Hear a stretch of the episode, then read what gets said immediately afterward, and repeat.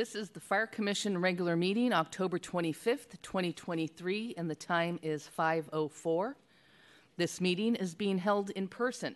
Members of the public may attend the meeting to observe and provide public comment at the physical meeting location or by calling 1-415-655-0001 and using meeting ID number 2661 746 4664. The webinar password is 1234. Members of the public may address the commission for up to three minutes per item. Please ensure you are in a quiet location and speak clearly. Turn off any background sounds. Wait for the item you would like to address to be called. When prompted, press star 3 to be added to the queue. The system will notify you when you are in line.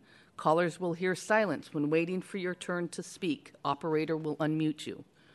You may also watch live at www.sfgovtv.org. Item 1, roll call. President Stephen Nakajo. Present. Vice President Army Morgan. Present. Commissioner Katherine Feinstein. Present. Commissioner Marcy Frazier. Commissioner Paula Collins. Present. Chief of Department Jeanine Nicholson. Present. President Nakajo will now read the land acknowledgement. Thank you, Madam Secretary. The San Francisco Fire Commission acknowledges that we are on the unceded ancestral homeland of the Ramaytush Ohlone, who are the original inhabitants of the San Francisco Peninsula. As the indigenous stewards of this land, and in accordance with this tradition, the Ramaytush Ohlone have never ceased, lost, nor forgotten the responsibility as caretakers of this place, as well as for all people who reside in their traditional territory. As guests, we recognize that we benefit from living and working on their traditional homeland. We wish to pay our respects by acknowledging the ancestor, elders, and relatives of the Ramaytush Ohlone community and by affirming their sovereign rights as First People. Madam Secretary. Item 2, general public comment. Members of the public may address the commission for up to three minutes on any matter within the commission's jurisdiction that does not appear on the agenda. Speakers shall address their remarks to the commission as a whole and not to individual commissioners or department personnel. Commissioners are not to enter into debate or discussion with the speaker. The lack of a response by the commissioners or department personnel does not necessarily constitute agreement with or support of statements made during public comment. Good evening, everybody. Thierry Field here. Start, I, I guess, to know me a little bit more. Uh, I, I wasn't really, I didn't really, uh, let's say, I didn't really want to come, but I thought, yeah, once a month to address the fire commission is important. The only thing I, I want to tell you is don't play with fire. I, I said that last time, right? It's important for you to pass the message because sooner or later you burn yourself. That's at the end of the story. Uh, what I want to uh, uh, tell you is that the future is that everybody is going to understand that one must own oneself. So once you understand and you pass the word, you own yourself. You, you weren't taught this at school. Huh? Nobody told you that. It's already a question you should ask yourself why? No, because when you own yourself, you know exactly that you represent uh, an energy that you own. So nobody tells you how to use this energy properly, except, of course, if the system of education is wrong, which has been the case for centuries now. So this applies, yeah, unfortunately, that's the way it is. So if this applies to, yeah, the fire, you know, you guys, remember just and pass the word. That's going to, are we going to change the course of humanity here? I'm serious. Own yourself, share the word, meaning you protect yourself, you don't take any crap. That's going to affect your happiness, knowing it's your reason for being happiness. That's it. It applies to everybody. So, uh, fire or not, yeah, don't play with fire anyway. and some people, it seems, are still not getting it. You just have to look at the skies. It's easy to understand. I do not want to be specific because, uh, ooh, ooh, but okay, don't play with the elements, don't play with fire, own yourself, that's it. It's going to uh, raise the level of respect automatically. It's mathematical.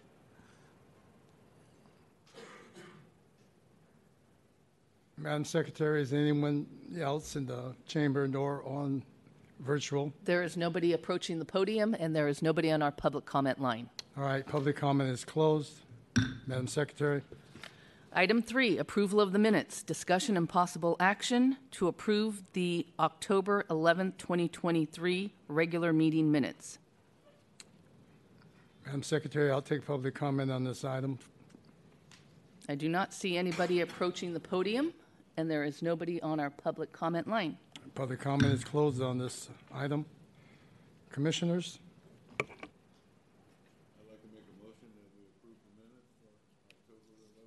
thank you very much, Vice President Morgan. I'll second. Thank you very much, Commissioner Frazier. President Nakajo, how do you vote? I vote aye. Commissioner Feinstein, how do you vote? Vote? I should recuse myself Okay. since I was not present. And Commissioner Collins?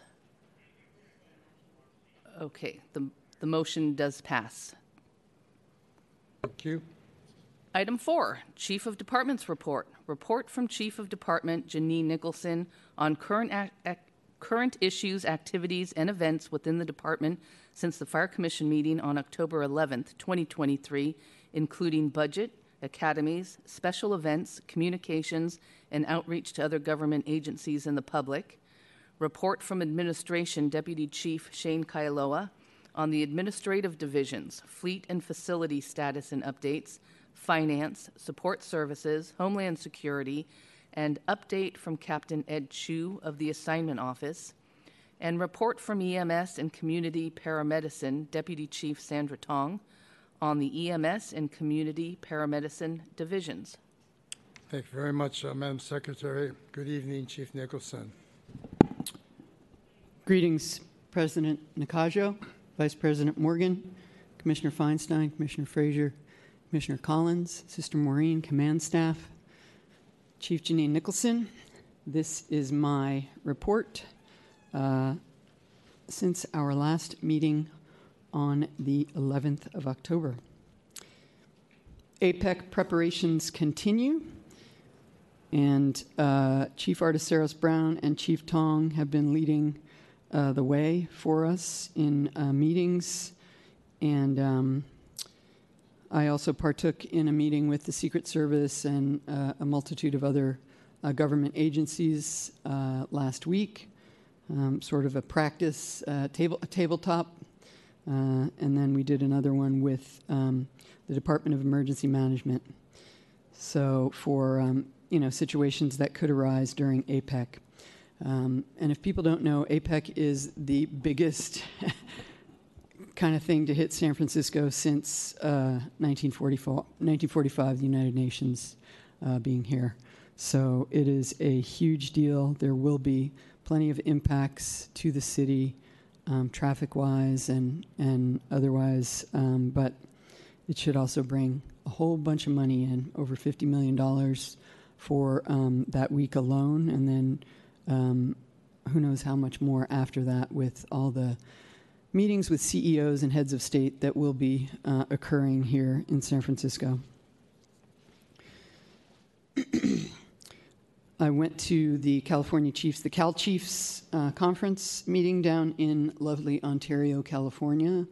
Um, Chief Kailoa uh, also attended and uh, made some good connections and uh, went to some good meetings. And um, yeah, it was nice to uh, to get out and see uh, some of those chiefs um, in in uh, instead of in our little squares all the time. So uh, and um, we have some really good relationships with with other departments throughout the state. Uh, this past weekend, Coit Tower 90th celebration. Uh, Speaker Emerita Nancy Pelosi was in attendance, as was the mayor, as was President Peskin, as was a descendant of uh, the Coits. Uh, so, um, and uh, yeah, it was a fun little event. That day, I also went to the First Responder Career Pathways Fair, which was held here at City Hall. and uh, City EMT uh, had a lot to do with that, but um, organizing it. Um, but it was uh, basically first responders uh, uh, fair. So, um, wildland firefighting, um, a little table for them, uh, police, CHP, um, uh, Bay EMT, just all sorts of organizations came together. Uh, the mayor was also uh, in attendance at that. Um, at uh, St. Ignatius on the 21st, there was a NERT drill uh, with um, quite a few volunteers that several of us uh, went to, and um, great, great job organizing by uh, Captain Brandon Tom and uh, and everyone else. And I sure do appreciate those NERT volunteers because uh, we will be needing them, um, and and they have deployed uh, over the past several years during COVID. Also on Friday evening, I'm sure Chief Tong and Chief Kailoa will hate to hear about this, but there was a banquet in their honor in Chinatown, and um, where they were they were both honored, and um, it was really well attended, really nice banquet, and uh, um, Commissioner Frazier was in attendance. Thank you for that, and uh, plenty of plenty of political folks. The mayor even came by, so they were mortified about it, but um, it wasn't bad. It was kind of fun. Yeah, it was fun. So, uh, but that was really nice. and then um, I also met with the new. We have a new set of 9910s at um, EMS. So these are the young people that went through City EMT and are now doing an, an internship on the ambulance. So we have another class of them in. I think this may be our fifth cadre of folks. So it's really clipping along at a pretty good pace. A lot of great work being done. Um, today, met with the BFA, the Black Firefighter Association. We're going to be working with them on some more um, uh, career pathway uh, kind of stuff. Uh, also met with um, homelessness and supportive housing to try to tighten up some of our stuff around uh, with our community paramedics, getting access for folks. Um, and we also met with a new um, nonprofit that was put together by um, uh, retired firefighter Walter Vincenzio. Um, it is the Firefighter and EMS Behavioral Health uh, Foundation. And so they off- offer financial support and um, other peer support and the like for folks that are um, uh, having some, some challenging uh, issues. And so it was a good uh, first meeting and look forward to collaborating with them. Also met with Supervisor Chan today on the emergency firefighting water, water supply system. Um, and, uh, and that was a productive meeting. In addition, last week, week before last, we had a boot camp for prospective uh, H2 candidates. And there were close to 100 young people there.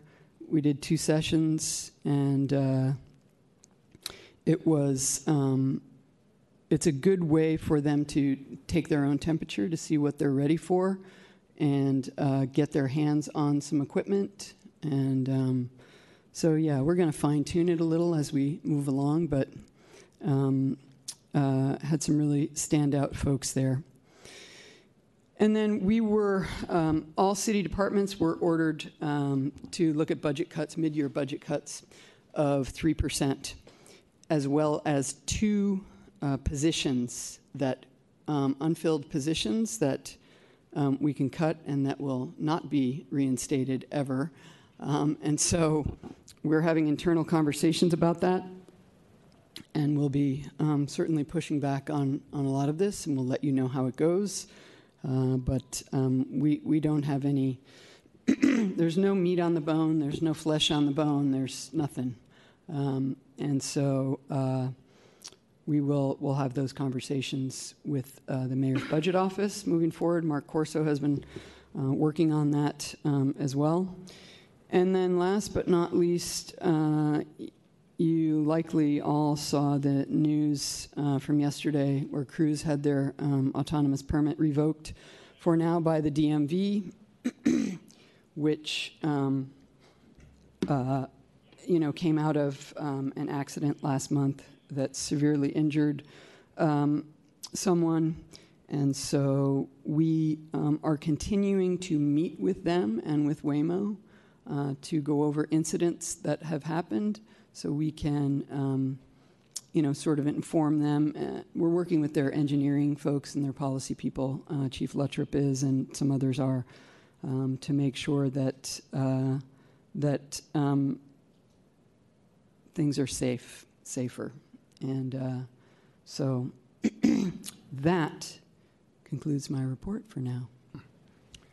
Thank you very much, Chief Nicholson. Thank you very much for your comprehensive report. We'll take public comment on Chief Nicholson's report. There is nobody approaching the podium and nobody on the public comment line. All right, thank you, Madam Secretary. Public comment is closed. Commissioners, any questions, comments to the chief? Commissioner Collins? Um, Chief Nicholson, how do Cruise and Waymo explain the accidents? How do they explain the accidents? Yes, what, what is their position vis-à-vis these accidents involving their vehicles? So I think Chief Luttropp can really speak to this as he has been in um, meetings with them where uh, they bring video, and it's my understanding that they explain what they see, and then we explain what we see from our operational perspective, and that they had really no understanding of at all. Um, but then there's also this this accident uh, where the woman was run over and dragged, um, which is another story. But go ahead, Chief Luttropp. So to clarify, oh, sorry, Deputy Chief Luttropp, uh, good afternoon or evening, President Cajo, Vice President Morgan, Commissioner Collins, Frazier, and Vice President Howery. So to clarify the question, are we speaking specifically to the incident with Cruise at Fifth and Market, or overall explanation? Well, I think the, the incident at Fifth and Market is the most egregious and the most recent. My understanding from reports that have been given previously is that there's not complete comprehension by Cruise or Waymo about the potential severity that we are addressing. So I guess my real question is has their position changed given this most recent incident? So we, we did meet and discuss the most recent incident. Um, it's obviously an ongoing investigation by the police department, et cetera, et cetera, and we are not investigating it as the fire department. We just brought our point of view to it. Um, I do have trouble speaking for the companies, but my reaction to their reaction in general is just a disconnect culturally. So, with with the incident we're speaking on, um, the car did what it was programmed to do. The car did what the engineers thought was appropriate for the incident, and obviously it was not. And we brought that to light in our meeting with them and discussed um, obviously our concerns about what happened at that particular incident and other incidents that have occurred. Uh, in general, what I see is uh, a group of people who are deeply uh, tied to a technology who are working very diligently to make it do a thing, which is drive through the city San Francisco, delivering passengers um, safely. And when they encounter edge cases, novel cases, or they encounter anything that isn't currently embedded in the programming inside of their system, um, no one is entirely clear how it will react. Um, so every incident, when you get to those circumstances where it is new to the program, where it is new to the car, they, they refer to it as the driver, new to the driver, um, then the engineers fall back on trying to program uh, through and around it to come up with their solution to it. But what we're presenting to them is how it impacts fire operations, how it impacts first responders, and how it impacts uh, safety generally, and giving our perspective, our point of view, and the things that need to be changed for it. Uh, but the difference between the the driver, the computer driver, and the human is that a human can take in all that input and has the experience and, and the relevant background to to make more informed decisions uh, generally you know despite the number of miles driven et cetera What is the reaction, if any, of the business people for whom these engineers work?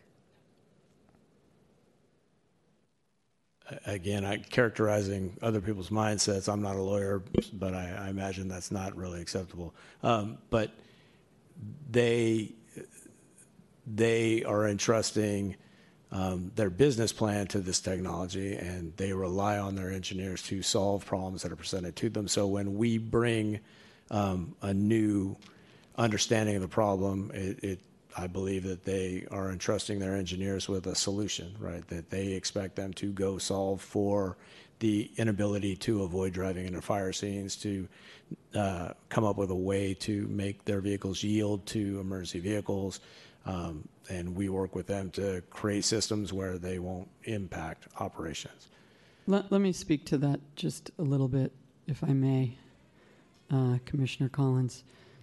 So I think that, and correct me if I'm wrong, Chief Luttropp, I think we have a good working relationship now with, with um, the engineering folks and in terms of meeting every two weeks and, and sort of learning stuff. But in terms of the higher ups, I would say that their um, entire sort of PR, um, you said it, Riva, um, they're sort of, um, you know, they have a giant PR machine and um, it, it's always deflecting and um, not really taking um, responsibility for stuff. And um, I mean, you can, yeah. So that that's been my experience with them. Um, that uh, they don't really take responsibility for things and just deflect and deflect and deflect. So, and I think that, I mean, I also think that, um, yeah, they're they're kind of financially in trouble right now too. So,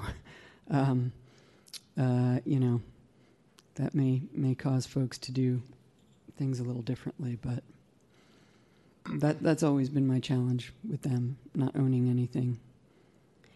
Well, as I'm not telling you anything you don't know, but when companies over rely on engineering solutions and overlook business and humane solutions, this is what happens, right? Because engineers are trained to think there are engineering solutions to all problems, which we all know there are not. So, I mean, bravo. I assume you played a big role in getting the per- permit revoked for Cruise because it is a PR disaster. And I would say we have to keep appealing to the people for whom the engineers work. And if that means, you know, puncturing the PR machine, that's what that means. Because these are not engineering issues. Not really. And I think that we join with other organizations around the country in asking these questions about the safety of autonomous vehicles. This is not a San Francisco issue. This is a domestic, maybe even a worldwide issue in which we're playing an important part because we're offering real evidence of the problems. And to speak to that, we, we have been building those relationships with other cities where autonomous vehicles are operating and where they're encountering the same problems and sharing the solutions that we've arrived at. Um, most of them suffer the same problem with regulatory framework and don't have control in their municipality or their county or city over the operations. Um, but lessons are being learned here that at least can be transferred to other cities. Well, and the not for profit watchdogs that are nationally based are very interested in this issue, which I think you know. So, bravo. I'm sure you did a lot to, you know, get Cruise halted and get their attention. And I hope you just keep at it. Well, we're, we're going to remain engaged, yeah. Oh, Chief, excuse me. Chief Luttropp, before you leave the podium, um, thank you for your report. I, I loved your phrase cultural disconnect. I think that, that summarizes it perfectly. I just had a quick question. Uh, everybody talks about Cruise and Waymo, but there's a third company that I see in my neighborhood all the time, Zoox, Z O O X. And I just wondered if they're at the table um, because they come out of their barn down at 15th Street on Harrison every morning, and I see them a lot. Are they in these discussions at all? So Zoox um, is operating under a different licensure. They are they are testing with a safety driver, so they are not autonomous in the city yet at all. Um, but they have come to us early, so they engaged in conversation.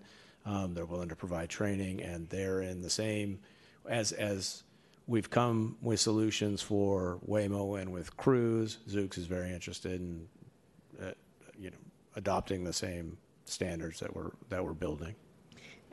Finally, I just want to uh, offer an appreciation for all of you who are having, who've taken on another huge job that you didn't sign up for or budget time for, as far as dealing with the companies, the engineers, and the problems they're causing to our citizens. So thank you for that. I appreciate it as a commissioner and as a citizen. So thanks. Thank you. Uh, Commissioner Collins, Commissioner Frazier, Commissioner Feinstein, please. Chief, you want to stick around, please? I- Sorry, I Commissioner. wanna echo what, uh, Fellow commissioners have, have, have said, and, you know, it's, it, this is another task to undertake. Um, and it's complicated and dangerous. Um, I guess my question is really a- simple one. How could this have, have been prevented?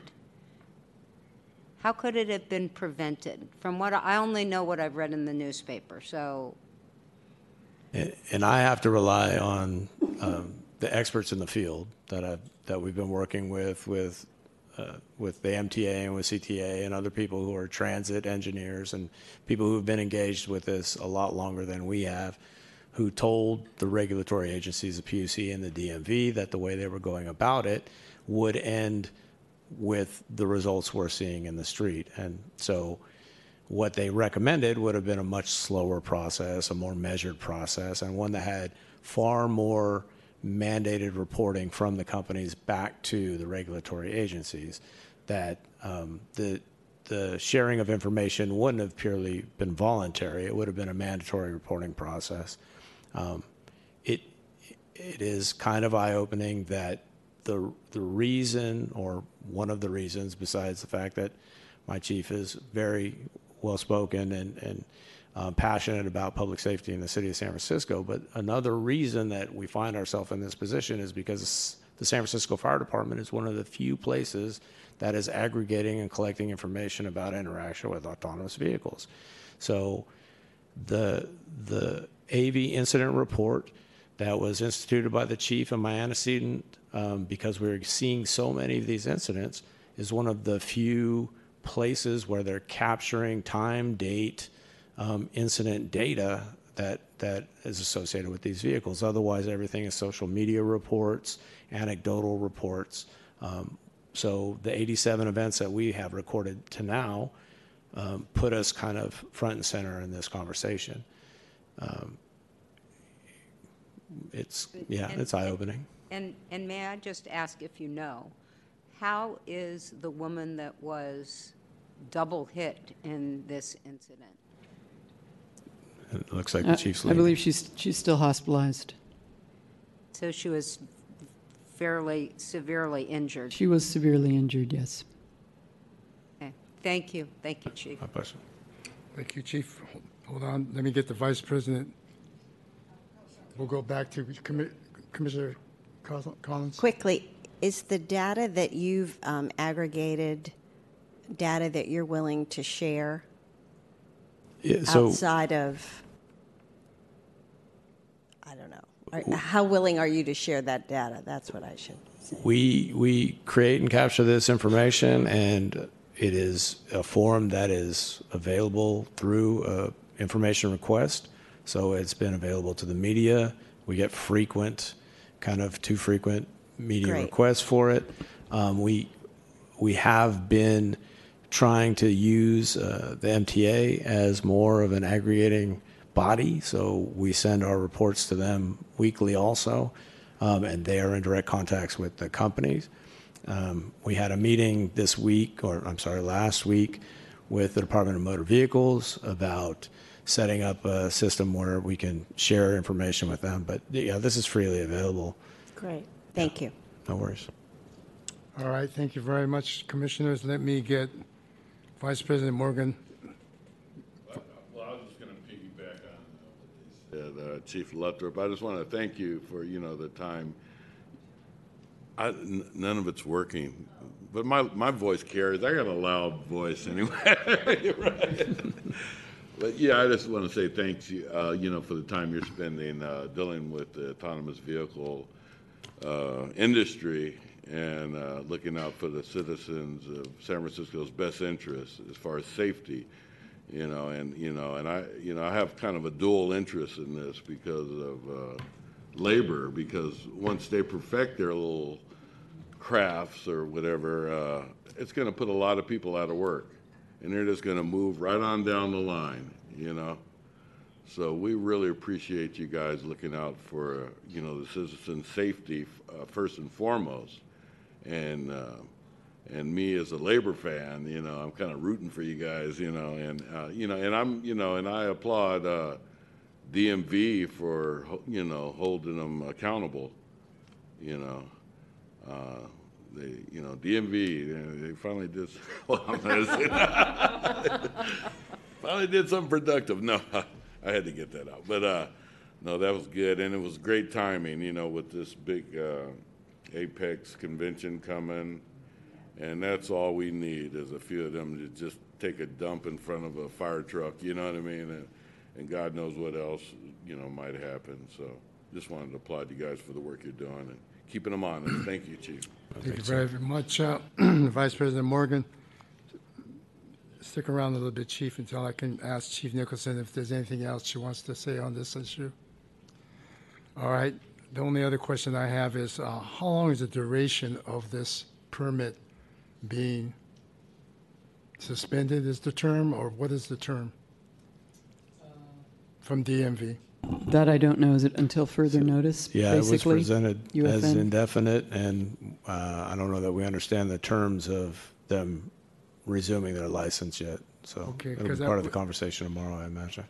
I think this commission would be very interested in terms of duration, conditions, because somewhere along the line, the question I'm going to ask is, how long is this going to last? And the other question is, what, what is Cruise doing? I'm sure they're doing something. And I just want to make sure, and I know we'll be in there, Chief, to be at that table when this all goes down. Anything else, Chief? Thank you very much, Chief Luttropp. right, thank you. Madam Secretary. Excuse Can we hold just on. comment on the chief's report Please do. overall? Thank you, Chief, for your report. It's amazing how much happens in a month. Appreciate it. And I just do want to say that the uh, AFA banquet was terrific, the speeches in- incredible, and the food was amazing. So I was so glad to be there, proud to be there. Thank you. Thank you, Commissioners. Uh, Commissioners, again, uh, is there any questions or comments for the chief before we move? All right, thank you very I much. had one. Okay, please, Vice President Morgan. I don't know, uh, for the, you know, I was thinking about the chief, uh, thanks for your report. And uh, I was thinking about the, the APEC convention. Are there going to be any kind of special scheduling or mandatory overtime for the crews, uh, the staffs and the different, uh, the uh, firehouses that, that you want to share with us? Or are you able to share with that? So yeah, we have asked people to uh, sign up for overtime shifts um, in different uh, uh, places doing different things. Uh, fire watch at the Fairmont Hotel, uh, ambulances um, in the uh, within the footprint, um, and and all sorts of other stuff. So there have been, and Chief Arteseros Brown has been coordinating uh, that, as has uh, uh, Chief Sandy Tong um, been coordinating getting folks to um, to sign up for that overtime uh, because we also have to staff um, several different uh, operations centers. One with the Secret Service, you know, one at the DEM, one with the police, our own. So there's there's it's a heavy lift, um, but uh, you know we're we're putting um, everything we have to in it. And a while back, I don't remember when it was. Um, we also um, basically uh, cut off that week for any any more vacation or uh, days off. Um, obviously, people can always call in sick and may, but Um, we didn't want to uh, to uh, be short in any way, shape, or form because this is such uh, an enormous um, world stage event, and uh, we want to make sure that we're we're good to go. Thank you, Chief. All right, thank you very much. Uh, Let's get CD three up here. Chief Caldwell.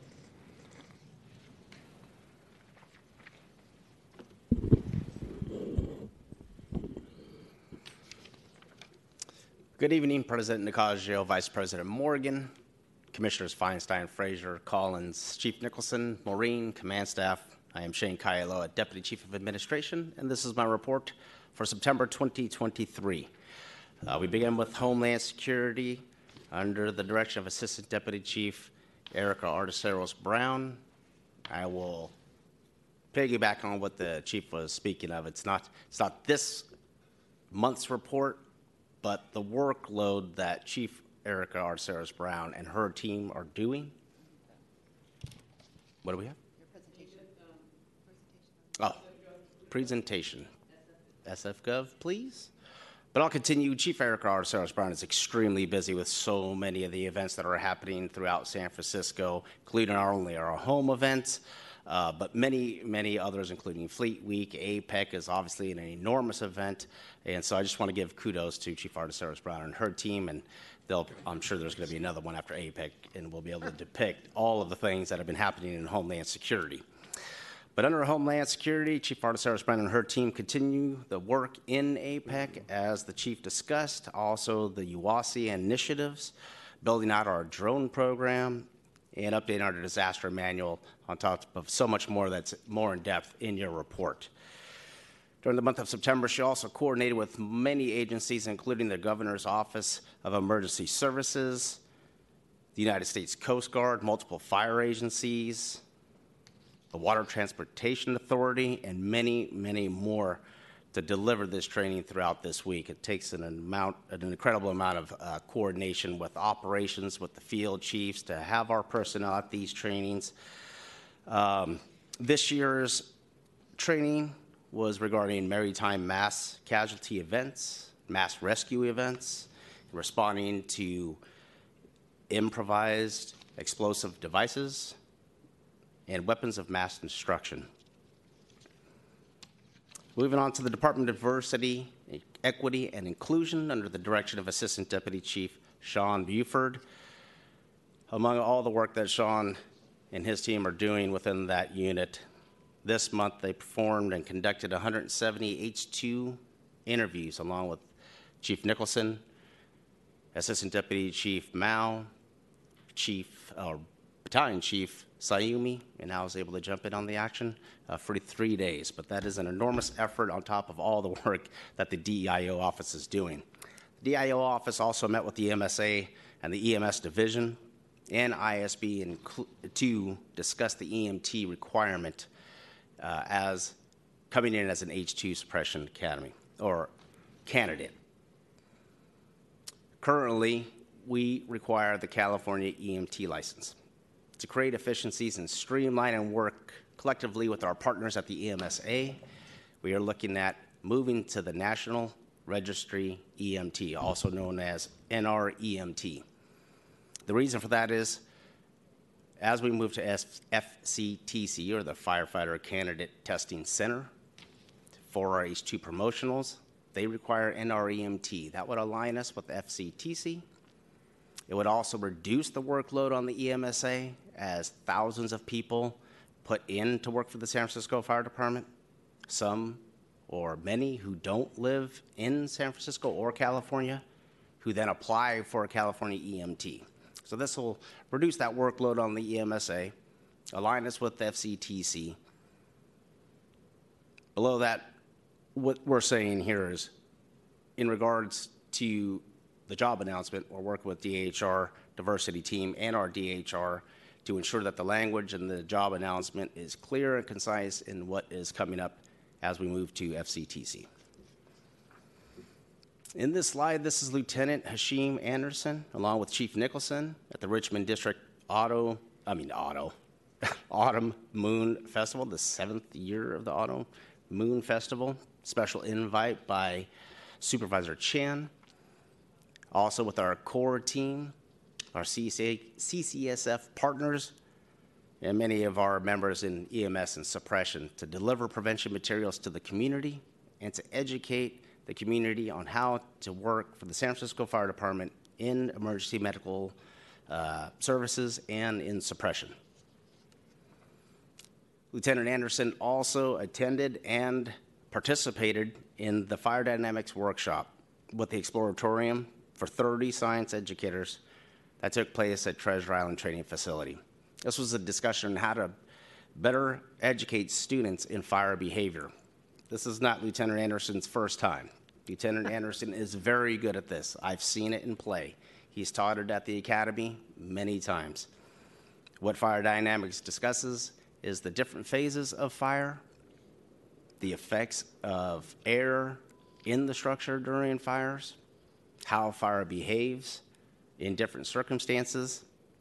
And so you see some of that in the picture on the left. That's called what we would call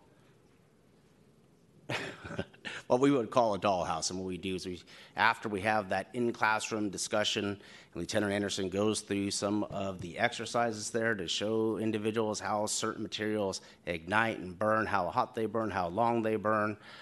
They move to the dollhouse to now talk about the phases of fire that were discussed in the classroom, how fire behaves in ventilation, to discuss things like if there's a fire in your home and you leave your door open and how that affects the fire, how we affect the fire by ventilation, how water affects the fire in certain instances. Um, it, it's a great program and one that Lieutenant Anderson is fantastic at. Uh, I don't want to leave the Division of Training out because they were present and assisted in, de- in delivering this information. Also, in the month of September, our Mission High Fire and EMS Pathway program was at the Division of Training 19th Folsom, receiving information emergency medical services and in the fire suppression, as you see in those pictures there. That young youngin on the right looks very happy, so it must have been a good day. Under Health and Safety Battalion Chief Matt Alba, uh, Matt Alba and his team are very busy, like all other sections, but he continues his work with the Cancer Champions this month, delivering the screening and early detection and prevention in the firehouses through our Cancer uh, Champions. That is another partnership with um, Detect Together. Also, Chief Alba is working with the Thor's Foundation who delivers our facility dogs. We are tentatively looking at December and January for our new dog, Trooper. An announcement was made through the department email. We did receive good engagement there, and interviews are to follow. Chief Alba also participated in the Wildland WUI Respiratory Working Group. Now, WUI stands for Wildland Urban Interface. This group is a partnership with Cal OSHA, LA County Fire Department, CAL FIRE, and the United States Forest Service. What the fire service has learned over time and how the wildland fire behavior behaviors, how the wildland fire is moving not only in the wildland aspect, but into the urban areas, as you saw in Santa Rosa, in Paradise, and what is actually burning now in those types of conflagrations how it affects the health of our members, and how can this group protect the members' health. And so they are they have five vendors. They are looking at breathing apparatus that you see in these pictures and to do studies on how this affects the work, how is heat stress, but still how can we better protect. And so as that moves forward, I'll brief you in the following months. Under the BHU, Captain Heather Buren utilized the VR relief list. And I, bring that up as what VR means is vacation relief. These are individuals that are in the field who are interested in the BHU but are not in the BHU unit but trained in behavioral health.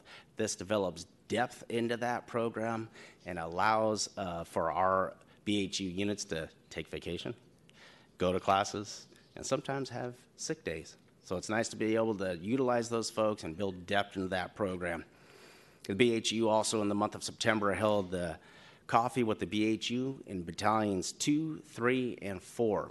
This is, these are held at local coffee shops, one, to build relationships with our community, to support our local businesses, to move into a, um, a safe location outside of the firehouse to discuss the behavioral health unit, to discuss the data that uh, the unit is seeing, to provide the resources and have our members understand what the behavioral health unit does and how they can support all of our members.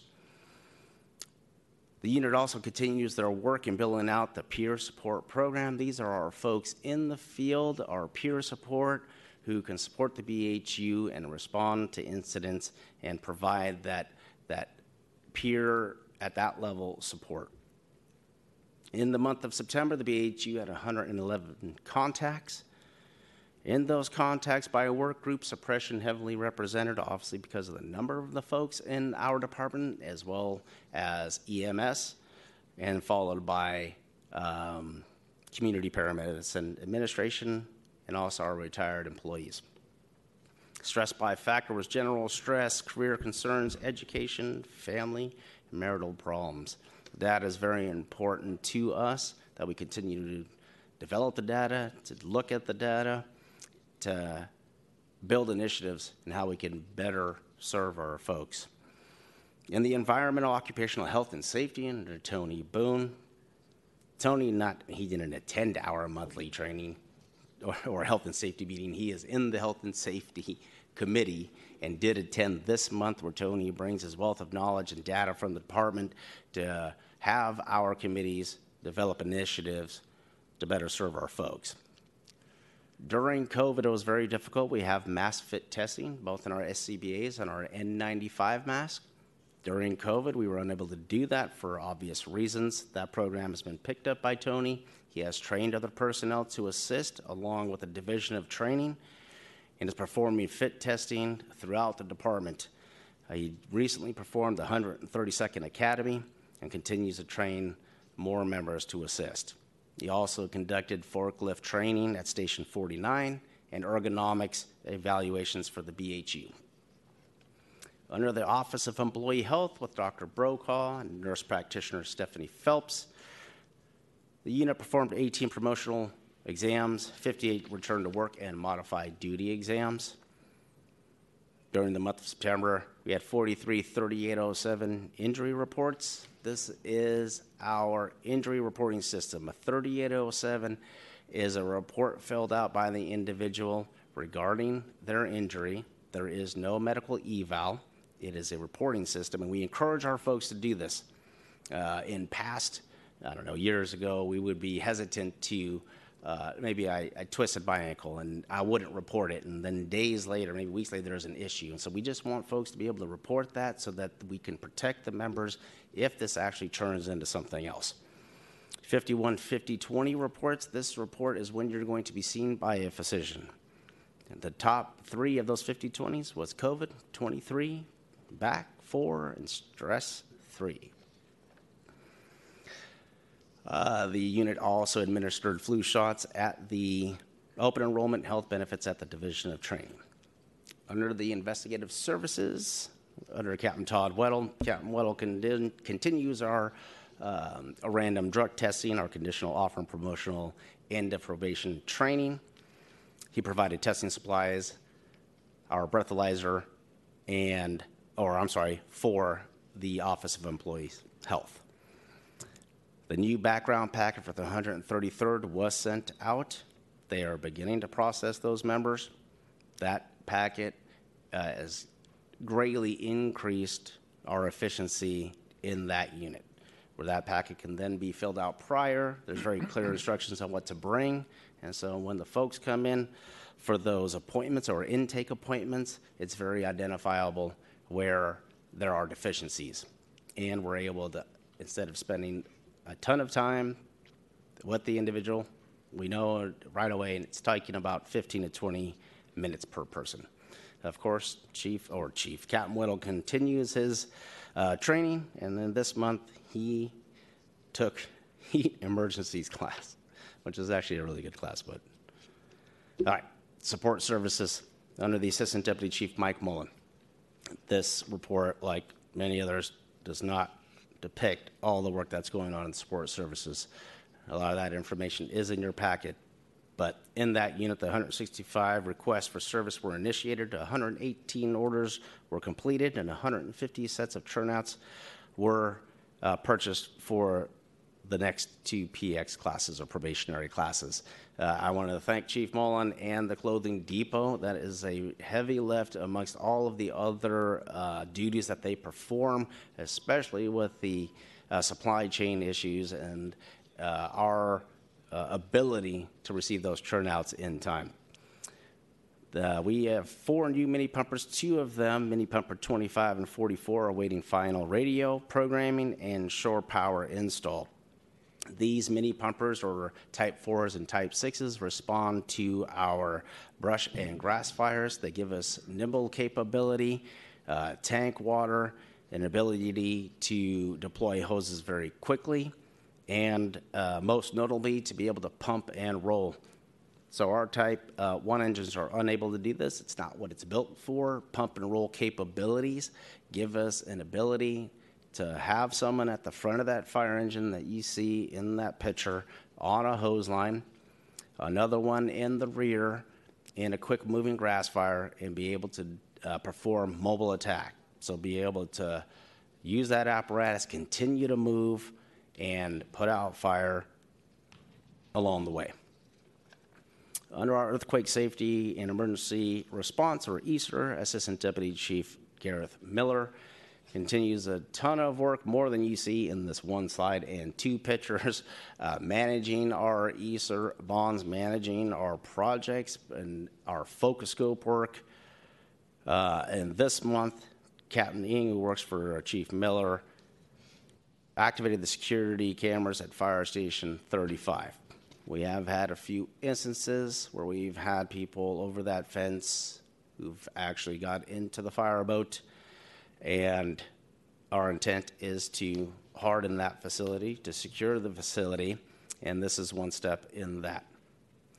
Also, is the uh, I have to thank Chief Miller and his team with uh, for this generator maintenance program. This program was developed by his team. It is out to vendor to maintain every single one of our generators in our firehouses to ensure that we are ready during an emergency if we lose power to these firehouses during an emergency. Our highlights, but I think I highlighted it last time, was we were at the Chinatown night event with the command staff, president of the AFA Lee, and the mayor. That concludes my report, and I'd be happy to take any questions. Thank you very much, uh, Chief Kalawa. Let me do some public comment on this report of yours. First, There is nobody approaching the podium, and there's nobody on our public comment lane. public comment is closed on CD3's report. Commissioners, comments, questions for CD3 at this time? Commissioner Feinstein. I'm not sure, Chief Kailoa, whether this is better directed to you or to Chief Nicholson, but um, it, it, it, it distresses me that we have members that don't live in the state of California. Um, If there were a catastrophic event, which there could very easily be in this city, what's the plan to get them here? Or do they just get to stay home in whatever state they're living in and not respond? It's, you want to take that, or would like me to take that? So, first of all, I um, I'd be happy to. We can look at what those numbers are in terms of folks love that, that. don't live here, um, and get that to you. We do have an entire uh, recall plan for um, uh, when we do um, uh, need to get people back here for a um, in a disaster.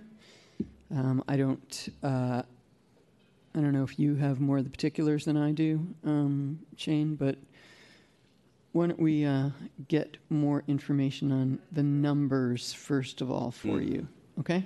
Much appreciated. There is a recall plan. It is exercised like the chief uh, just stated. Uh, every single year, you do have 24 hours to return to work. Um, but How- I how think many better knowing hours? the I'm numbers. sorry. 24. 44? 24. 24? Have 24 hours to return to work. That's right. Okay. A Lot can happen in 24 hours. Okay. Thank you, and thank you, Chief. And And your division is very busy. So I really commend you on uh, all the things that uh, you're tackling. Um, It's really a very illuminating report, so thank you. I appreciate that. It's not I, it is all the folks right here that are killing it. Um, it- me, I, I uh, just want to comment just a little bit further on the living outside of California, and maybe I sparked that in my uh, uh, EMT discussion, whether it's California EMT or NREMT. It's not to say that everybody lives out of California. It is to say that those who are applying are not all from California. And so, just just to clarify, All right. folks I are applying appreciate from that. out of California. and It's creating um, uh, workload on the system. So we I wanted to streamline appreciate that. Okay, uh, excuse me, I'm sorry. Before you conclude, I have on the agenda a report from Captain Ed Chu Yes. of the assignment office. So if that's part of your report, I'd like to have that now. It and is. then I'll go back to the commissioners, since uh, then Captain Chu would be finished with his update and report. Yep. Can we do It that, is. Chief? Please. Please, Captain Chu. As you come up to the podium again, uh, Commissioners, uh, colleagues, during this whole term, I brought up and asked various members of our department that we traditionally see in these reports as names, and like Anthony Boone, rarely do we see them. Right. And Captain, uh, Captain Chu is one of these very involved members uh, of a very important unit, and beyond what's on paper, I thought it'd be great uh, before we conclude this year's calendar year to have Captain Chu give us an update on the assignment office. So with that, Captain. Um, Thank you for inviting me here today. Thank you, Commissioners. Good evening. Uh, My name's, I'm Captain Edward Chu. Um, I'm in charge of the Bureau of Personnel, uh, where I also call it Assignment Office. I've been in the department almost 30 years. Um, I graduated the 89th class, which another person sitting in this room that is the 89th class. Uh, I spent most of my career at Battalion 10. I lived in the city since I was 1970 and I still live in the city. So it's been I live in the city for over half a century, and I've been in the department more than half my life.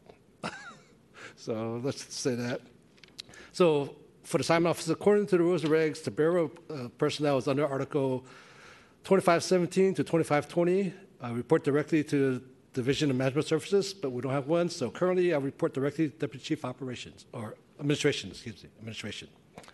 I have a staff of six personnel, one uniform, five civilians. Uh, we work 365 days a year, uh, Monday through Friday, 0600 to 1600 hours. Uh, weekends and holidays, 0600 to 1200 hours. Uh, basically, we answer calls. We receive hundreds of phone calls and emails daily from members of, within the department, going off SP, volunteering for overtime, managing mandatory lists. Um, we also take care of OES deployments, basically everything on the computer with HRMS with our own system we take care of. Um, and we uh, enter all the informations for the, for the city, or for the fire department. Uh, let's see. Other, other things we do is um, I report all the, all the people that report to phone calls from all fire suppression, the airport, arson, Station 49, every department within our fire department I, I deal with. So my main responsibility for my job, I have to take care of the annual seniority list, which is we did the last year, I mean last month. Uh, we do the vacancy, vacancy meaning that where people bid for stations that they get assignment to. Uh, we do the vacations, and vacations right now is on process. We just closed the first round, open the second round coming up. Uh, I assign, I basically I manage and assign uh, TMDs, temporary modified duties. When we mentioned about light duty people, um, I try to assign them places where they could be most effective to help the department. Uh, partial DPs, we take care of their scheduling. So basically scheduling for the department. Um, assignment of vacation relief personnel. So anybody who don't own spot, I got to assign them to balance the city out. So we have sort of equal numbers throughout each day, so we won't impact too many people for over, for mandatory overtime. Uh, I also work with payroll and HR in that very pay period. We manage all the overtime throughout the department, goes through my office, and we get approval, we put it in. Okay. With that said, I'd like to, and I work with every, basically every department head within the fire department, um, individually. So I wanted to say, um, in, in hindsight, I cannot effectively do my job without the assistance of my staff, their professional crew, uh, some of the best people I've worked with, the, the five civilians and the uniform personnel. Uh, their knowledge of department policies and rules help run the department run smoothly. They're, they're, they've been doing that for quite a bit of while, quite a bit of time. We have one person, she's been with us for over 15 years, almost 16 years at Office. So she knows our policies and run. We, we get many phone calls. We're almost like the 411 of the fire department. They call us for everything. Um, so, and they're hardworking, dedicated, great work ethics. And we'll say thank you for inviting me here and open up, open up to any questions. Thank you very much, Captain. We're going to ask uh, for some questions and comments. Chief, did you want to say anything at this time? I'd love to say Please. something about my 89th class mate, Please do. Ed Chu. Ed has been uh, a huge value to this department. Um, he uh, volunteers to do stuff all the time, whether it's work overtime in the field or take on the assignment office, which is, as you can hear, no joke. Um, and it's what makes this uh, department run every day, making sure we have um, bodies in seats. And uh, it is no small task what what he does and how he does it, and um, never complains. At least not to me. Um, but uh, he's just super hard worker, and uh, I really, really uh, appreciate you, Ed. Really do. Thank you, Chief. Thank you very much, Chief Nicholson. And uh, comments, questions, Commissioner Frazier? Yes, thank you, Captain Chu. Really, I- is that correct? Yes. It's Captain Chu, yes. Yes. Thank you so much. That is, I, this is one of the things I wondered about, but didn't know who to ask about how things work. And you really helped me learn a little bit more about this, how this department works, which is what I need to know. And I was just thinking about how to map your brain when you're working the way you work with all these different people and departments and responsibilities and job descriptions and places and times. It's amazing. I hope Yeah. you're sleeping really well at night, but thank you so much for your presentation. Thank you very much, Commissioner Thank you.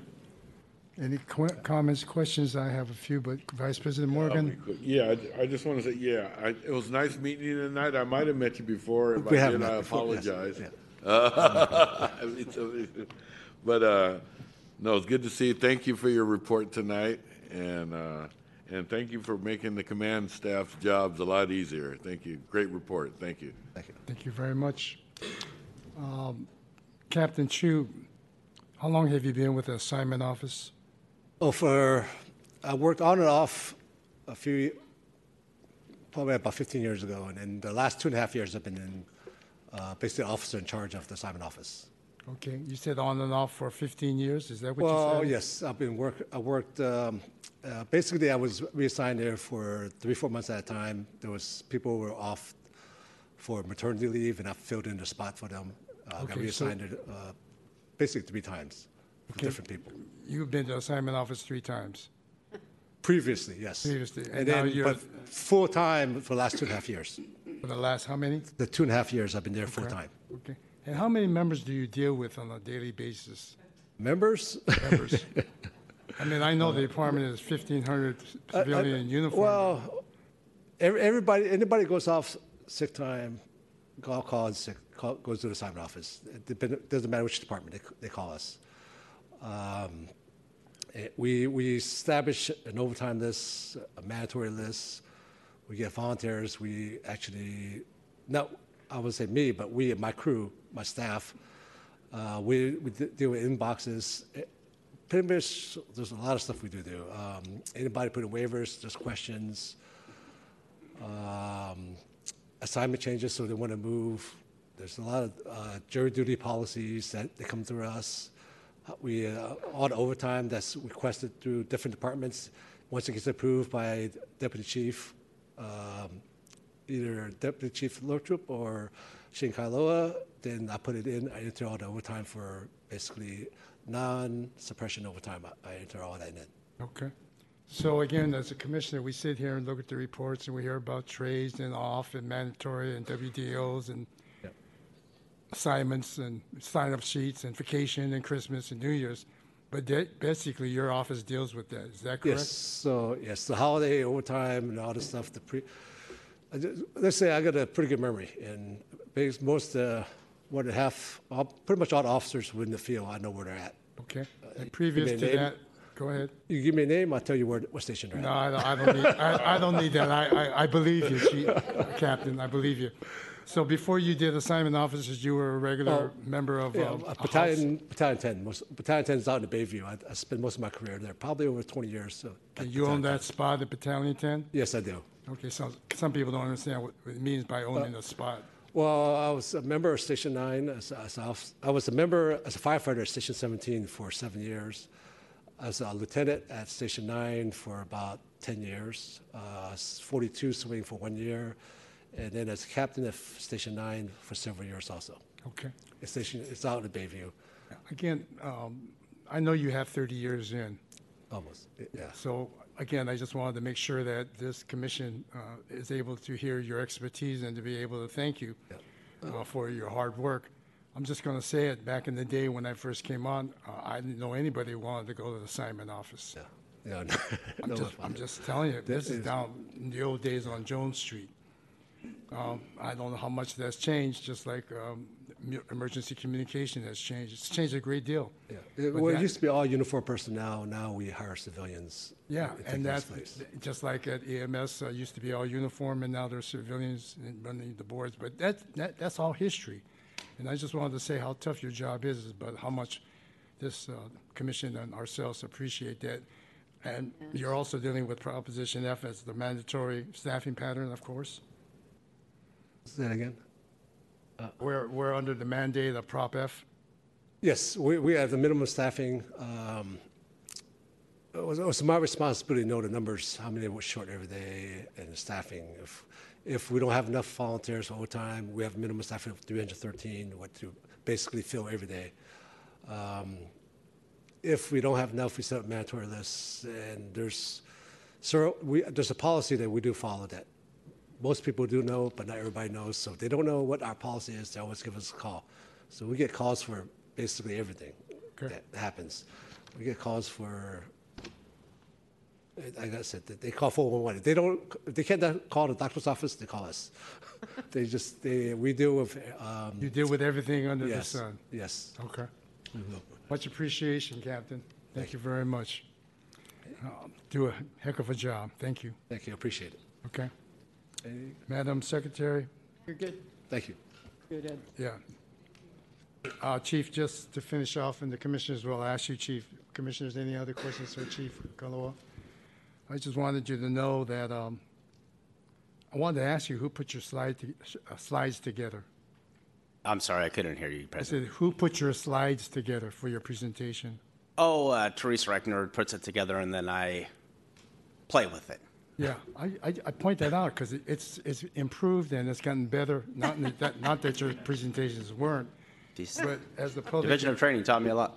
Excuse me? Division of Training taught me a lot. Well, that's, that's good because uh, the package that we get is not necessarily what you show, but what you show today with the work is very concise. No, thank you. And it's very, very impressive. So I just wanted to say that. I also wanted to say that I picked up, and I like your contact spreadsheets, like 111 contacts for um, Captain Brun. That's real important. That shows me significance in terms of, uh, but I just wanted to um, mark on that as well. Special Services um, Chief Mullins, it's the first time uh, in terms of that report that I always look at the page of uh, the training center. And I think this is the first time, correct me if I'm wrong, page 43, Chief, um, usually when it comes to scheduling start of construction or estimated completion, there's usually to be scheduled or to be announced. I noticed that this is the first time that I've seen estimate start of construction fall 2025. Uh, That makes me excited and my heart beats a little bit faster in terms of that. But also very exciting is I see an estimated uh, substantial completion date of fall 2028, Chief Nicholson, and that really makes me excited uh, beyond the picture that's there. So Chief Mullins, um, it's exciting. Thank you very much, Chief. Yeah, no, thank you. And if, if I could just take one quick moment Sure. to gloat on Captain Chu, who's a senior member of this fire department, a tenured Okay. captain, in the assignment office 15, 16 years. No one knows the numbers like Captain Chu. Nobody. He balances this city every single day.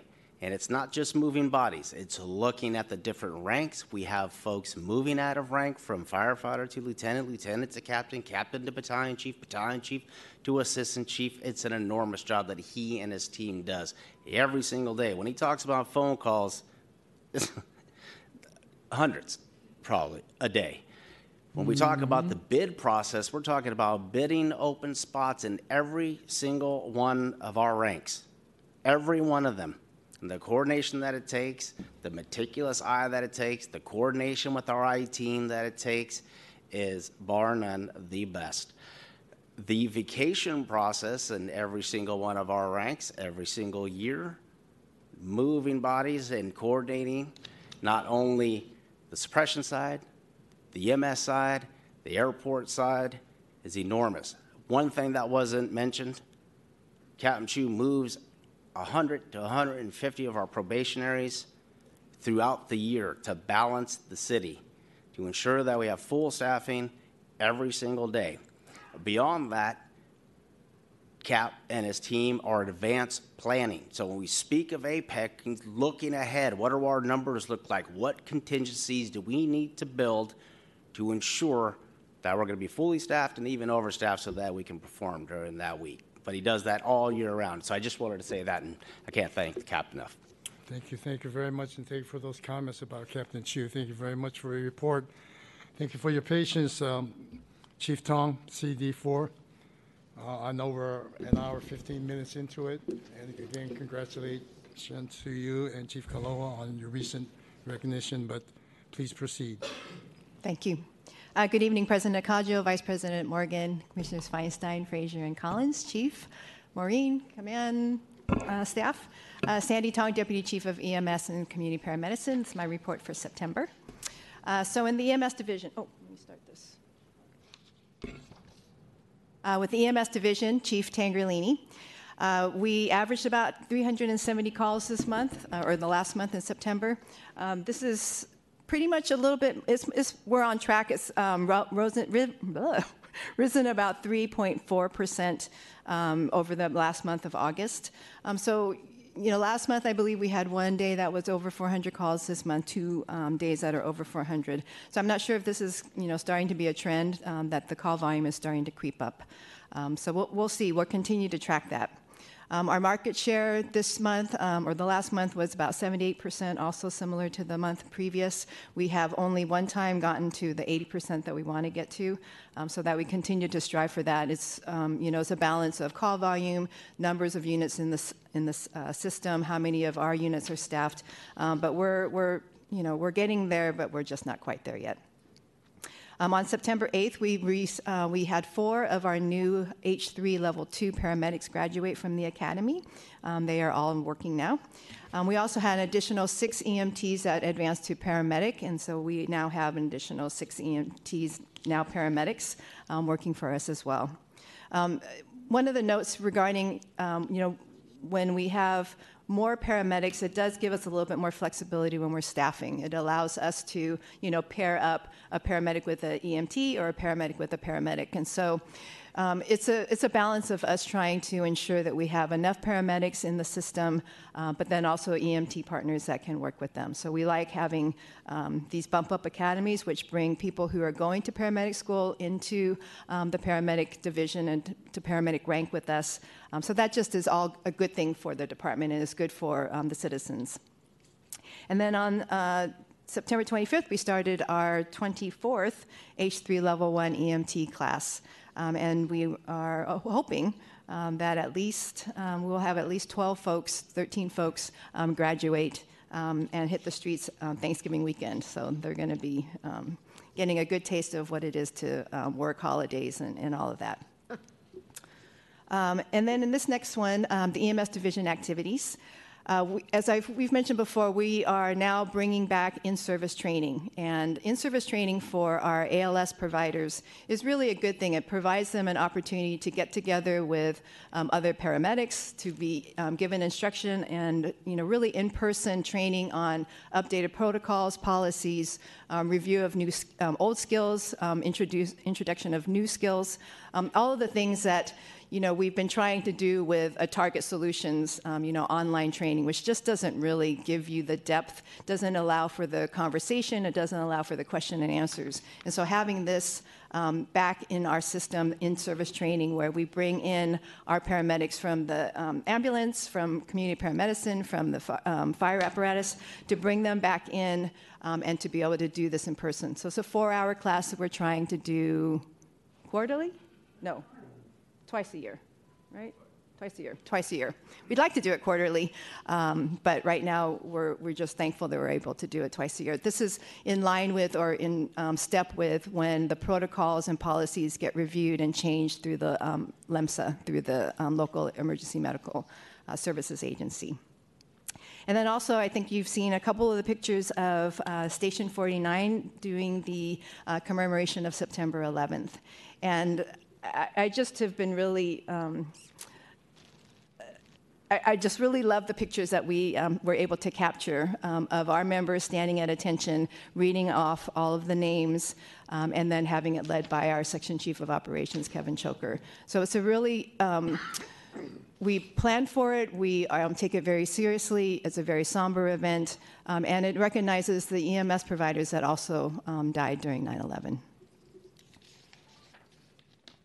On to community paramedicine um, under Chief Simon Pang. Um, our highlights, the big, biggest highlight is on September the 7th, uh, the San Francisco Fire Department Community Paramedivision became the first provider in California to receive formal approval of um, our community paramedicine programs. This is a huge endeavor.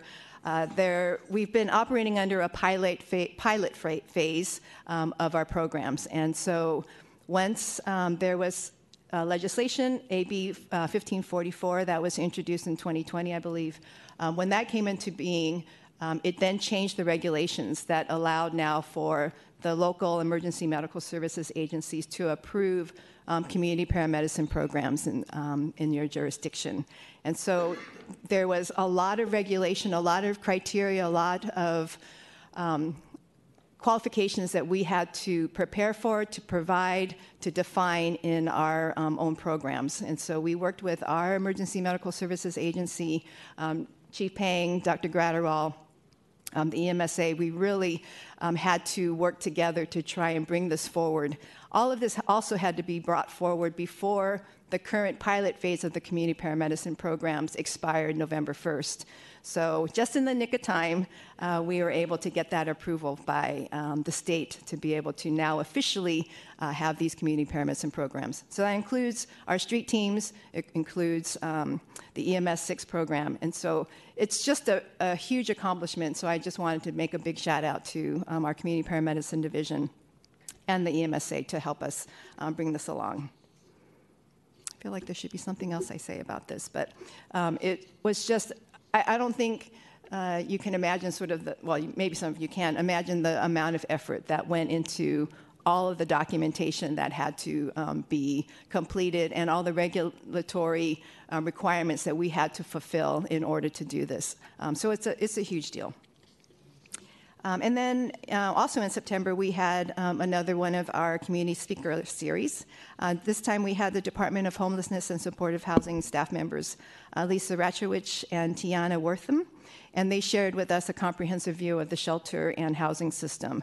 Always something that is um, important for all of us to understand um, so that we understand how we can access the shelter system, how we can get people into the much needed shelter, um, and what the processes are that they also have to deal with in order to get people um, housed. And then you also saw in your report uh, the um, uh, Street Response Public uh, Education Campaign.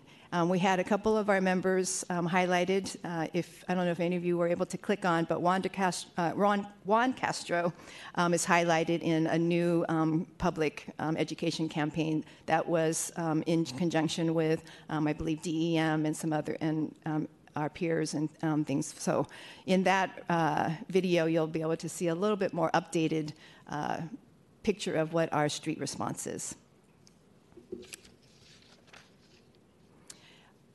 This month, uh, Chief Pang highlighted the EMS 6 program and gave you a little bit of background on um, what our program is.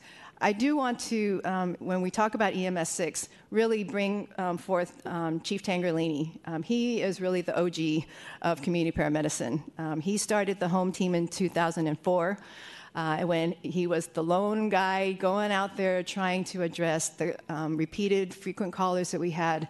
I think almost all of us in the room, I'm sure, have called him at one time to respond to an incident where we've told him, you know, we've seen this person, you know, 15 times in the last week. Can you please help us? he was sort of the saving grace for all of us, somewhere where we could have some hope, where we could say to somebody, please help us figure out how to address the needs of this person without having to call 911, um, having to bring them to the hospital. How do we, you know, deal with this? So he really was the first one who could say, you know what?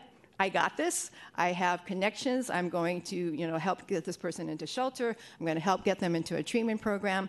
All of that was something that we were not able to do as 911 providers when our really our only option was to bring them to emergency room. So having him start this program, um, and I, I, don't know that he gets the recognition that he really deserves. So I do want to just make you know just really shout out to him.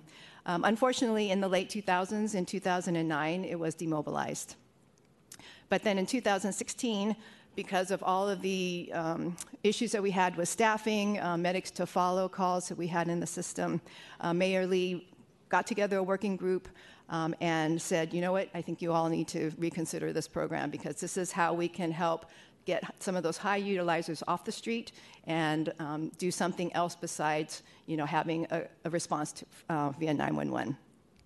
Um, so once we started that again, uh, Captains Pang and um, April Sloan, now our um, Assistant Deputy Chief and Section Chief, uh, were uh, selected to lead that program. They worked midnight um, to noon to midnight, seven days a week, um, and have just helped make that program, that reiteration of that program, um, a huge success. Uh, just from, let's see, from 2016, January 2016 until now, uh, EMS 6 program has documented 34,723 encounters. That's mind blowing. Um, they continue to just do that work, um, and you know the street crisis team gets a lot of attention right now, um, but behind the scenes also is our EMS6, and they are also going out dealing with you know folks that have the chronic issues that um, don't get addressed in the typical um, emergency system, and they make a lot of connections. They get people into the extended kinds of care, and they really provide a depth of relationship with many of these um, clients to be able to feel like somebody is taking care of them, somebody has their needs um, in mind and prioritized. And so um, they're, they're an amazing uh, group of folks, too. And then finally, um, just a little bit on our SCRT and um, SORT teams. We placed 31 5150 holds in September, so that's about on par, about one a day.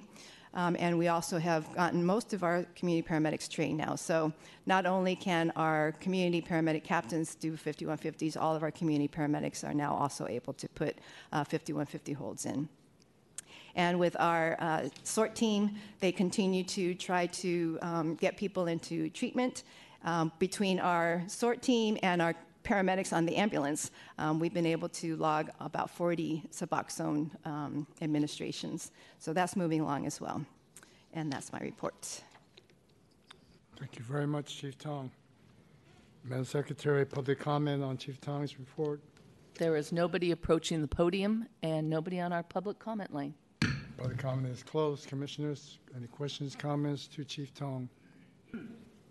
Please, Commissioner I was due. Thank you so much, Chief Tong. Um, What a great report. And I was fortunate to go out with EMS 6 when I was a brand spanking new commissioner. And so I did see up close and personal from the get go what, what they do. And it was very heartening and impressive, and as you know, as you well know, necessary. Um, I have one question about the activity summary, and, and for, in your whole report, thank you so much. But I have one question about the activity summary. Um, and that's going across the top. It's got uh, calls, total calls, EMS call, average minute, and transport average minute. Is that EMS average transport Yes. minute? So those are long. Yes. And is that? I mean, unaccept- it's um, um, the calls that get transported, the total time of call. So it's Oh, not oh. the tr- like driving for 91 Okay, minutes. so is the that total. includes the, what's next to it, EMS call average and the transport call, it's all together? Um, so EMS call average would also include calls that don't get transported. So some, Yeah. somebody you know might um, decline transport, and so that's the average amount of time for all EMS calls, and then the transport time is for any uh, EMS call that results in a transport. The average amount of time. Okay, so I'm, I'm thinking maybe, or my question is, the length of time in the average transport uh, time, which is, you know, 90 minutes, 98 minutes, 85 minutes, is that time that our members have to wait for attention when they're brought to a hospital or emergency? It's um, total time. So from the time that they're dispatched until the time that they go um, back in service. Okay, so that does include any time, So it could be some extended time, um, Waiting. At, you know, waiting at the hospital yeah, too. okay, great, that, that helps me uh, understand these numbers. Mm-hmm. Thank you so much. It was a great report, really appreciate it. Thank you very much. Uh, Vice President Morgan, you had a question? Yes, uh, yeah, thank you for your report, uh, Chief Tong. I just wanted to congratulate you on uh, moving out of the pilot phase and, and uh, with the uh, street response teams and stuff, uh, uh, with the, um, the Community Paramedicine Division. uh, uh, So that's, that's very good, very good. Congratulations. And uh, you guys do a great job. Uh, I'm a big fan of the street response teams, uh, and you and uh, Chief Pang and Chief Tangherlini. Uh, I applaud you guys. You guys are you guys are angels in disguise. And uh, I was looking at some of your uh, charts. Uh, I found one that was kind of. I always I always like these charts and the graphs. Uh, well, and it's kind of alarming, but it's unfortunate. But you know about the Narcan use. Oh man, that thing is just skyrocketing up. You know, and and do you guys share this with the police department? Some of these charts, the Narcan use. Um, not this one in particular, no. Uh huh. Okay, I was just curious. You know, they're really good charts. They're very, very informative. It's fortunate, but uh, other than that, always like your report. That's all I got. Thank you very much. Thank you very much, Vice President Morgan. Commissioner Collins? Great work. Excellent report. My question is, of the data that you aggregate, what do you share and with whom do you share it? It depends on the thing that we're looking at. Uh, for instance, with a lot of the um, community paramedicine programs, the street, um, the street teams, um, there are dashboards that are available that are publicly, you know, available. We keep a lot of this. I mean, all of this data is what we use internally primarily, right, to determine if we're doing things uh, uh, operationally appropriately. Can we be more efficient? How can we, you know, do all of that? Um, there's not a lot that we necessarily put out that's public facing from EMS. Um, there is, you know, from the city website, they um, have response times, and I think that's kind of the main thing that gets, you know, looked at um, from the EMS um, side of it. So, depending on what it is that you're asking, I could tell you a little bit more specifically. Well, uh, it's kind of a 30,000 foot question, but I mean, these are city issues. Um, Narcan, fentanyl, you know, I mean, these are city issues. And the work that you're doing is so clearly impacting the problem and in need of greater support. I'm just wondering, you know, with other city entities, with not-for-profits that say they're doing it, eh, what is the way to kind of put all the data together in your view and get a bigger impact? I mean, I do think that when we're collecting the data, when we're looking at how we're performing and the relationship that we have with other agencies, to those conversations that we have, I know the chief uh, meets with a lot of the policymakers to discuss exactly that. You know, this is what we're seeing. These are the trends that we're seeing. This is the information that we have, and this is what I think, as the chief, that we should be doing, right? These are some of the suggestions that we have based on the data, based on what we know is going on. This is how we can better improve not only our services, but the services of the city and how we can tackle this as a, you know, as a whole city and not just kind of um, piecemeal department to department. I mean, it is a challenge because everybody has their own challenges. Sure. And so it's trying to figure out how do we um, integrate the information that we have with everyone else so that we can come up with a solution that serves all. And I think that's been, um, you know, the work that has to be done. And I think, you know, especially with Chief uh, Nicholson, there are a lot of good relationships that exist. And so those conversations and the ability to have that kind of dialogue, to be able to say really clearly, these are some of the things that we see aren't working, and how can we better work with you? and that that data that we provide to her um, is is what can help support you know what the needs are. Um, I know we've also you know when we we were trying to um, advocate for the additional 60 um, EMTs and paramedics for the EMS division, there was a lot of data reviewed by the controller's office to really look at how are we you know, are we are we just crying? You know, we want more people, or is it you know is it proven in data? And we were able to prove in data that these this was a real need, and that we were understaffed, and that we needed to have this additional funding. So they really supported. Um, we were able to provide them with the information they needed, so they could help back us up when we asked of that um, with the board of supervisors. Great. That's good to hear. Thank you. Thank you very much, Commissioner Collins.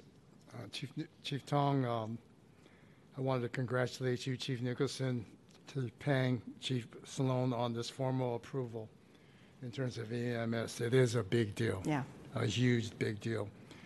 I also wanted to formally um, uh, congratulate the formal approval of the community paramedicine uh, concept, the EMS 6, uh, within the state as well. I uh, appreciate your acknowledgement of Chief Tangherlini. Um, Again, each one of us has our relationship with Chief Tangherlini. Again, when you talk about the formalization of the concept, and he was the lone person out there, I- did a ride-along with him in those days and heard him s- scenario in terms of the formalization of the concept. And to be able to see that as a base and then to go to EMS 6 and now to the paramedicine with the crisis teams and the response team is a great thing. It's, it makes a lot of sense. Part of this is I always drift back to when our ambulance services came from the health department, and I know that you're one of the veterans, few left within the department of that experience. But that was a huge, huge growing point for the San Francisco Fire Department to, as they say, inherit, or this is what we have to deal with at this time. So I just wanted to say that. I also wanted to congratulate Chief Tangherlini on your Jefferson Award recognition, Chief, uh, because I think that's really, really well deserved and uh, very, very important. Uh, overall, Chief Tong, thank you very much for your comprehensive report. Madam Secretary.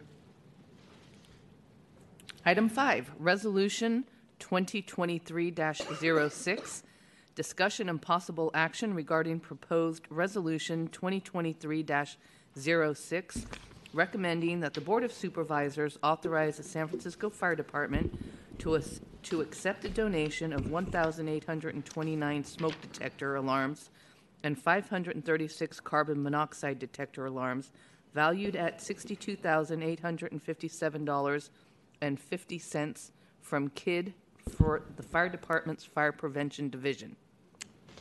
Welcome, uh, Director Corso. I know that we continue this item, Resolution 2023-06. Please uh, present this item. Thank you. Uh, Good evening, Mr. President, Mr. Vice President, Commissioners, Chief. Uh, Yes, the next item, uh, which is the acceptance of approximately $63,000 in donated smoke alarms and carbon monoxide detectors from Kidde. Uh, This is part of the city's formal gift acceptance policy. Uh, And as the, Mr. President had mentioned, it was continued uh, from last meeting. The reason for the continuation was that we received an additional donation of additional units, which increased the total amount both from a dollar perspective, which was the key trigger uh, that actually had it uh, required to be reposted uh, for public consumption because of the change in the amount. But that's overall, that's great news. Um, so here to actually uh, request approval for this item. Um, so the actual item is approximately $63,000, over 1,800 smoke detectors and over 500 carbon monoxide detectors uh, donated to the department. These are given out at various community and safety events throughout the year. Uh, they, we, they're targeted for uh, underserved communities and elderly populations. And uh, the department would like to thank Kidde for their uh, generous donation. Happy to answer any questions. Thank you, Mr. Corso. What I want to do is do public comment on this, and then I'll direct it to the commissioners for questions or, There is nobody approaching the podium and nobody on the public comment line. thank you very much, Madam Secretary. Public comment is closed on this item. Commissioners? Commissioner Feinstein? Um, Mr. Corso, uh, thank you for this, and it's, it's terrific news for families. This may sound uh, like a sarcastic question, but I don't intend it to be. Okay. Um, Who's going to change the batteries? Yes, well, that's on a related question to that. Uh, we don't actually, we assist with the donation, facil- facilitating the donation of these and the, uh, to these, to families, to underserved communities. We don't actually do any installation, but we do partner with community uh, organizations, the Red Cross, to make sure that they get installed correctly. Oh, that's great. And they're all monitored. Yeah. That's great, okay. Thank you. Since I have some that need changing, Oh. and, you know, the chirping can drive you really crazy. Uh, And the ceiling is high, so uh, it was an important question for me. Thank you. Yes. Thank you very much, Commissioner Feinstein. Commissioner Frazier, did you have a question? No, but I'd like to move that we accept the proposed resolution. Okay, we have a motion. And wonderful, congrats. Wonderful. Thank you. It's wonderful news. And I'd second. Thank you very much, Commissioner Feinstein. Moving to second. President Nakajo, how do you vote? I vote aye. Vice President Morgan, how do you vote? I vote aye. And I just Commission- want to add, Mr. Corso Corso's pretty tall to change batteries. And and Commissioner Collins, how do you vote? The motion is unanimous. Thank you Thank very you. much, Director Corso, for the good news and for the hard work. Thank you. Madam Secretary, Item six, adjournment. ladies and gentlemen, commissioners, this meeting is adjourned.